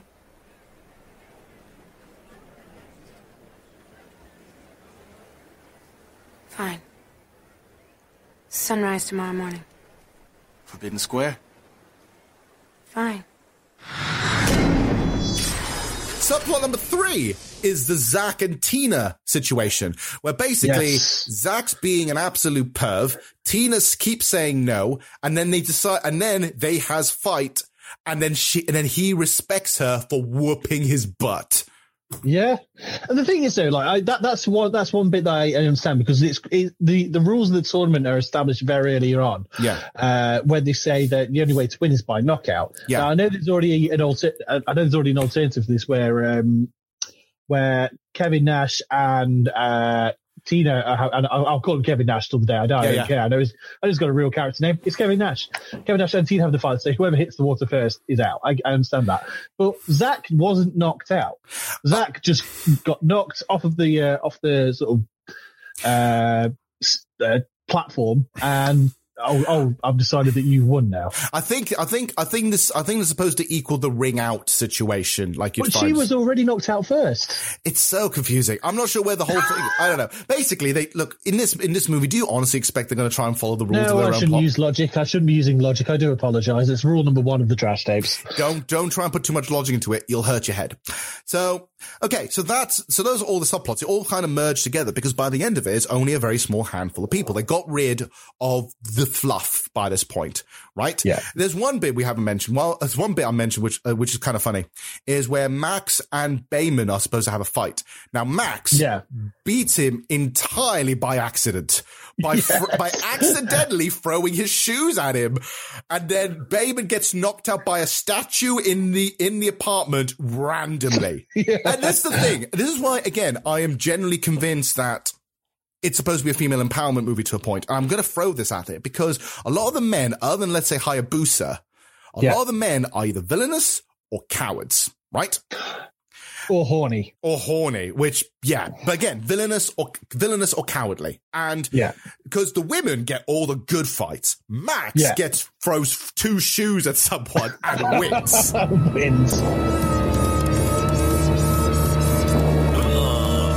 the volleyball scene. Yeah! Which is very, very obvious. It's supposed to be an homage to Dead or Alive Extreme Beach Volleyball, right? Yeah. We ha- it, it'd be dumb not to put it in there. It's part of the thing. And in fact, Yeah. the ball's an actual replica from the game, by the way. It's, and it was, Mm-hmm. and it's something that was made exclusively for the movie. And I'm not sure you can get it anywhere else ever again, unless there are some copies out there. So if you go on eBay, you find a Dead or Alive volleyball, that might be rare. That might be a rare find, my friend. So they do the very typical thing. So you have, so you have our four lead women, basically. Now Helena's kind of been brought in now to join the girl squad, which is Yes. basically what's happened. And they're all playing volleyball with, with hilarious editing, slow motion cuts, zoom in shots of everything, a, a, a wipe shot of someone's butt.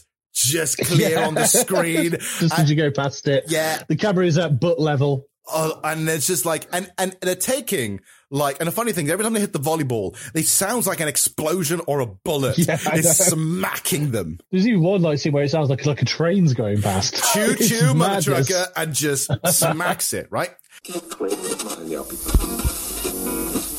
Weatherby decides to introduce himself. Yay! And we get, we actually get in his mind the love scene between him and Helena. Oh and all the love hearts are coming off the screen, and you get the music and everything, and like that is actually in the movie. That yes. actually happened. Yeah.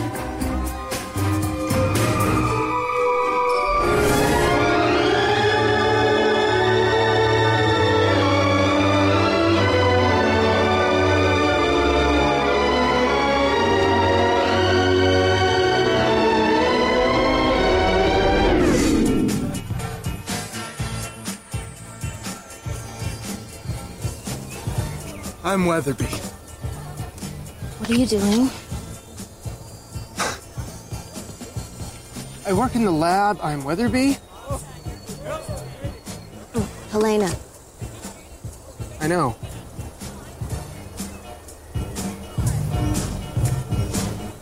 Would you like another drink?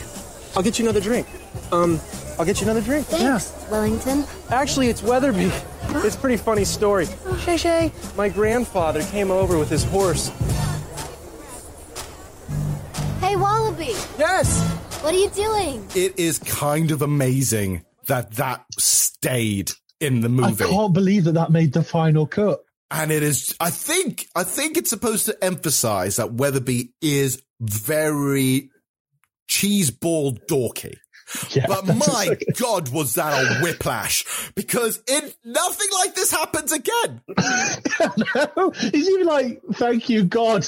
you see in this in this montage. And what's brilliant is after that bit, after that bit, she he, he ends up trying to Oh. talk to uh, Helena, and he is awkward as balls, doesn't know what to say, so doesn't do that, and then you know talk, talking about his grandfather riding on a horse, really bizarre, and trying to take cocktails over to her, and they and they're kind of kicking it off. It cuts cuts to another surprisingly decent fight later on before we go to the volleyball scene again. Another decent fight Yeah. where Helena is fighting off, is literally fighting off an army of ninjas with swords.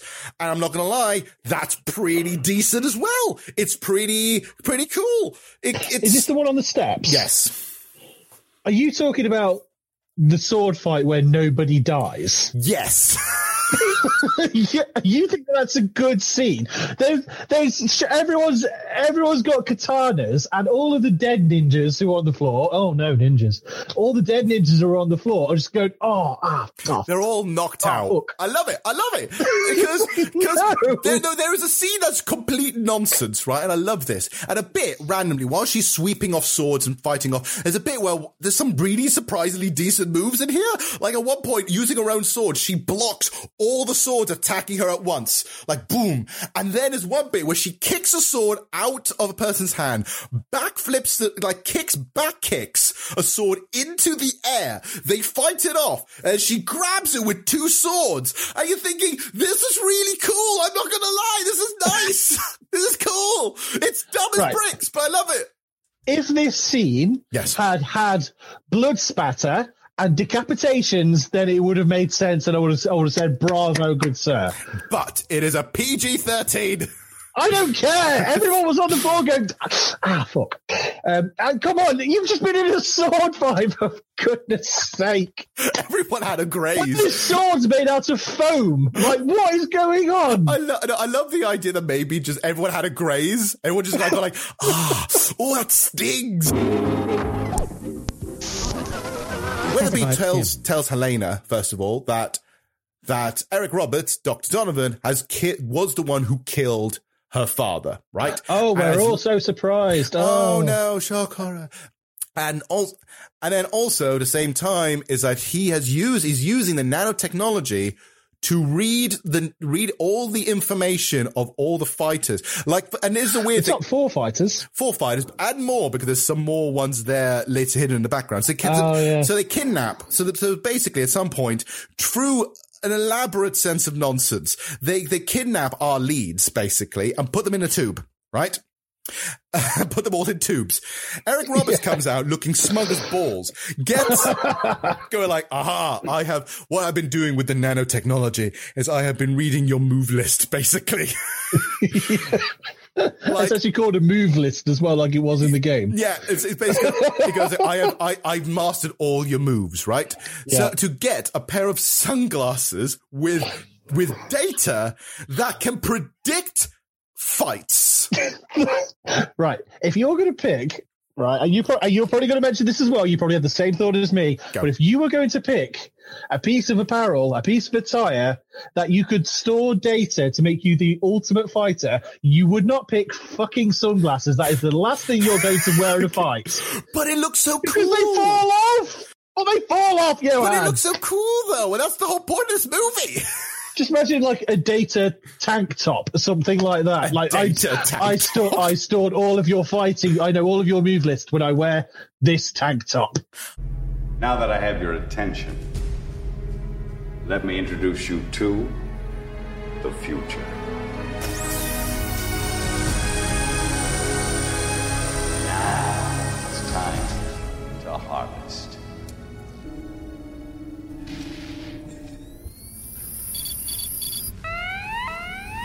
Okay, now what? Uh, oh, Donovan has begun the download. We gotta go. Do you think it'll really work? Of course. I created it.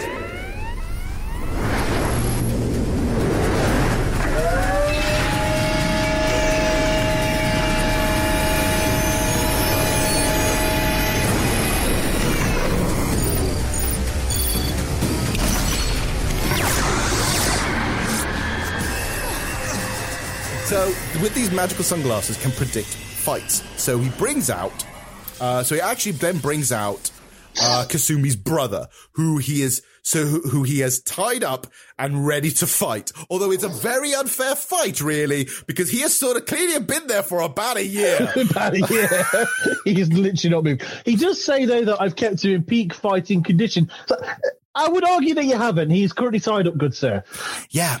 So they have, so in other words, they have a fight. And what this kind of does, it reminds me a little bit, but in a really bad way. It reminds me of like the Sherlock Holmes movies with, with Robert Downey Jr., where he's going like, and now you're going, going to clavicle discombobulate. That whole thing, right? It reminds me of that, but with sunglasses with like squares popping up and him trying to predict the fight. And so, for, uh, this is the thing. I'm not, the whole thing is, I feel like I don't think the sunglasses improve your fighting skill. It just predicts the fight for you so you can find out how to dodge like and always win. Like it's cheater sunglasses basically, isn't it? Yeah. Yeah, basically. So he beats up him. So he beats up uh, so he beats up the brother. And then it's like, now, and now that I've done that, and thank you very much for the show, I'm going to steal more of your information, put it into my glasses, which with a giant beam of light, zooming into sunglasses. Beam me up. And then goes into saying, I'm now going to sell this on the black market around the world. Six random pictures of people on the screen. It's like, it's the, don't even move. It's the worst Zoom call, right? Like, here's, here's, here's, here's a six. There you go. Bish bash bosh. Bob's your uncle.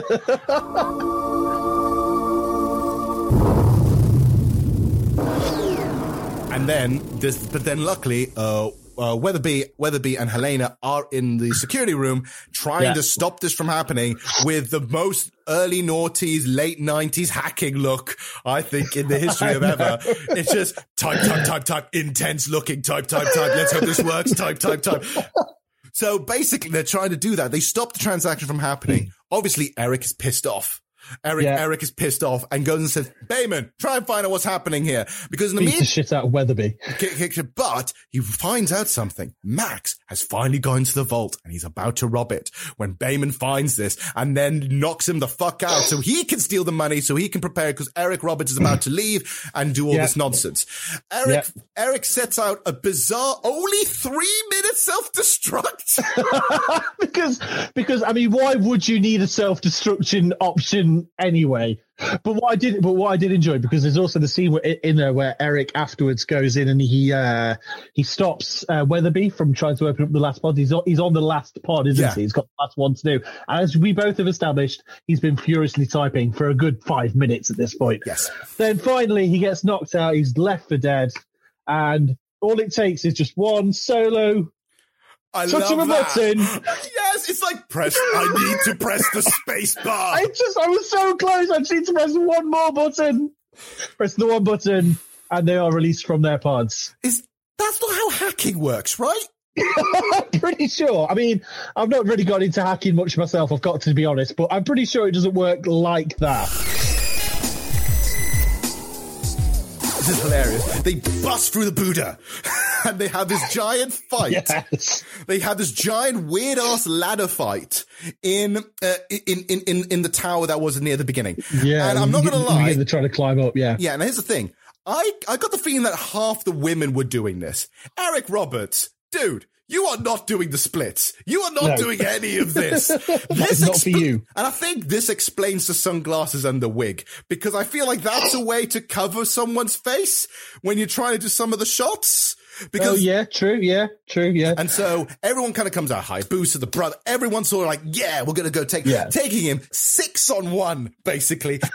so yeah, because everyone's falling off ladders. There's like weird Yeah. crisscrossing. There's splits. There's people doing punches. There's a bit where Eric Roberts is angry with a bunch, bunch of chains. and just goes. but then this leads to one thing which they don't really explain a lot, but they do explain in the deleted scene about the five sisters. Do you know how right. randomly uh, the brother, I think it's the brother actually, who- who's running underneath Eric Roberts at this point, does like does like a an uppercut with this Yes. and hits Yes. the pressure point at the bottom of his foot, right? Yes. And then you see all the blood circulating, all that nonsense, right? Yeah. This was a technique called the Five Sisters technique, which was somehow completely scrapped. There were scenes which we see earlier on where Kasumi and the brother are, Kasumi's kidnapped and the brother uses literally needles, little Yes. needles and acupuncture points to freeze people and knock them out, right? There were far more discussions about this acupuncture technique in order to make sense of it. Because when this scene happens and you do the uppercut to the foot, this is the first time that has ever happened. And it doesn't explain that this is a thing. Kasumi then comes out with a bunch of needles, punches the back of Eric Roberts' head, neck, to keep him frozen. And then they, and then everyone else jumps, literally flying jumps out. Apart from, uh, apart from, is it Max and Weatherby who take the slide? They take the slide. They take the slide down into the ocean. Because that's going to be fast enough, yeah. Yeah. And then everyone else does a flying jump out of it while everything explodes. Don't you think that guy in the second row is cute?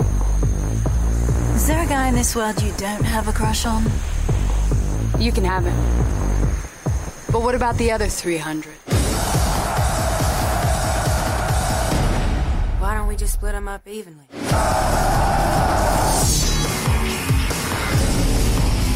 And so that was Dead or Alive. Now, let's. So now I think it's about time we do the trashometer. Trashometer. So, uh, for anyone who's, if this is the first time listening to us, welcome. So we do reviews a little bit differently around here. We, instead of giving like a star rating or an A grade or anything like that, we do something called a trashometer where we break it down to five different sections.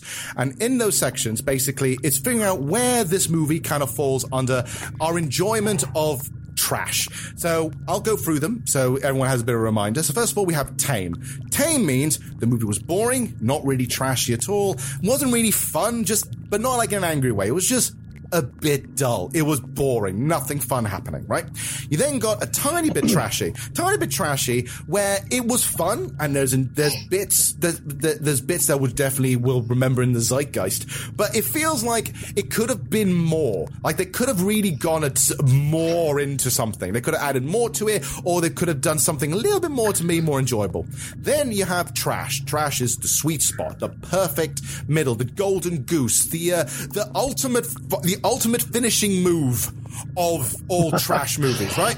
Then you've got too trashy. Too trashy is we're we still enjoying it, but there's definitely moments we're getting angry at it. There's things we're not really. There's some bits which are sort of we're getting a little annoyed at it, a bit frustrated about it, etc.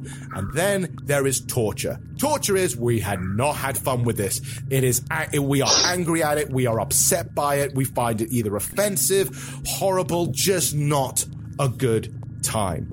So, Greg, since you are our guest, where would you put this on the trashometer? Okay, so there's I mean there's two ways of looking at it. I would consider putting it at two because I feel like we had a lot of context missing from those deleted scenes. Yes. Right. Which would make it a perfect three, but I'm I, I think I'm willing to forgive that just because the film it, it knows it kind of knows what it wants to be. I think it is just dumb fun. There's relatively decent fights and there's a lot of naked bodies going around there. Yeah. I'm giving it a three, man. I'm giving it a three. Oh. And you know what? I'm kind of in the same boat here. But if I was going to put it like on the higher end, as it were, I would put it on the higher end of trash because I feel like there were moments we're getting frustrated with it. But I feel like the reason why is because I can see what they were trying to do, but too many people were shouting at it. In other words, I'm, Yeah. I'm going to compare this to another to Street Fighter the movie for a second. Street Fighter the movie, I put it as torture. I genuinely don't like the movie. I feel like it is. I feel like even though I had a lot of fun with it, I was more angry than anything else. And I might even consider a review of it being more too trashy than torture. But it is bad because I can generally sense the corporateness underneath it. I sense this is clearly people who had no idea what they wanted to do, loads of clashing ideas leading into something that doesn't even resemble the game. Here, I can tell off the bat this is dead or alive. I know for a fact that this is based off Yeah. the video game. It knows it's 100% based has the aesthetic. Exactly.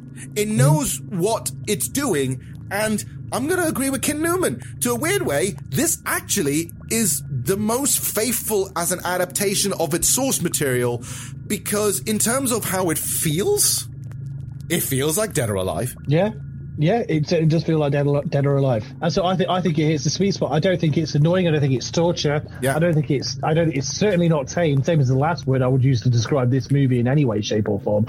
I, th- I think it. I think it could have done with a little bit more context, especially if they are trying to give it give it story or lore. Yeah. So you know, it, it could be a two, but for me, I'm willing to forgive that. I think it was a three. And so, on that point, this is going to be fully blown into on the trashometer as trash. Woohoo! Ta-da! It's got to be perfect trash. Not gonna lie, I was, be honest, having that discussion with you, and honestly, this is the thing. I was genuinely surprised you kind of liked this movie as well because I'm sat there with a moment. I'm thinking like I started thinking like, look, I'm going to ease you in, but if you've not watched a lot of trashy movies as I have, you're probably going to sit there. I I genuinely thought you were going to hate it. I genuinely, I genuinely thought you were thought going I was going to hate it too, to be honest. I, I mean, I, oh, don't get me wrong. I don't think it was uh, by any by any stretch of imagination Oscar worthy. Hell no. But I, I, it doesn't have to. I just, I just enjoy the movie. I just, I just accept it for what it was. Yep, you, you have to let it gloss over you. This, like I said, this is a sugar rush of a movie. It feels Yeah. like you, at the first 10 minutes or so, you've had way too many sugary donuts. And then, and then it lags in between. But then the moment you start having more coffee and more donut and more sugar, and the more it starts adding more of that kind of cheesy rubbish, you get a kick again. And then, and then Yeah. all the boring parts you forget, and then you kick it back in again. You're almost, it's almost like having a heart attack where you're constantly being revived at all the, at all the bits that you forgot about. Yeah, I just felt like I needed a cigarette and some sleep afterwards. Yeah, I was generally tired after this, but yeah. So yeah, uh, so Greg, There we go. so Greg, thank you oh so very much for joining me on this episode. This is, I need Been my pleasure. It's yeah. I mean, Ed's not here, which is a shame. But to be frank, I think. I, I, I think Ed didn't need to see this. I think we've given enough. I think Ed should go and watch it on his own. Maybe he can come back and tell me his opinion to add on to the trashometer. But I totally think this is a, uh, it's just a fun trash movie, and I'm glad that you were able to join me on this journey. No, thank you. I think, I, th- I think to be fair, I think Ed needs a break from it before you break his brain. All right, and on that bombshell, thank you very much. thank you very much for joining me. And so, see, so until next time, keep an eye on your trash. There might be some treasure in there. See you guys next time. Adios.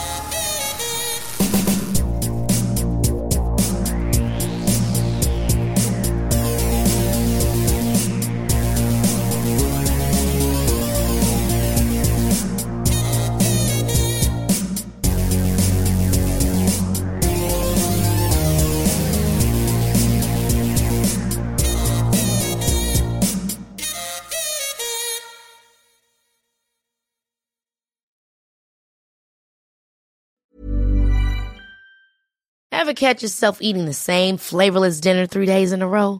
Dreaming of something better? Well, HelloFresh is your guilt-free dream come true, baby. It's me, Keke Palmer. Let's wake up those taste buds with hot, juicy pecan-crusted chicken or garlic butter shrimp scampi. Mm. Hello Fresh. Stop dreaming of all the delicious possibilities and dig in at HelloFresh.com. Let's get this dinner party started.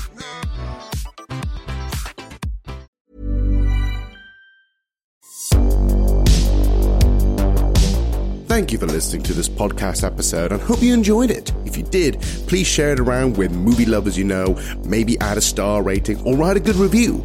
All of this helps with the algorithm and provides us with more opportunities to reach the ears to a whole new bunch of bad film fanatics. Want to find out more about us? Then head over to our socials where we provide sneak peeks and up to date news on everything nostalgic and trashy. You can find our Facebook, Instagram, and Twitter pages in the description, so please follow us. See you next time, Cinephiles.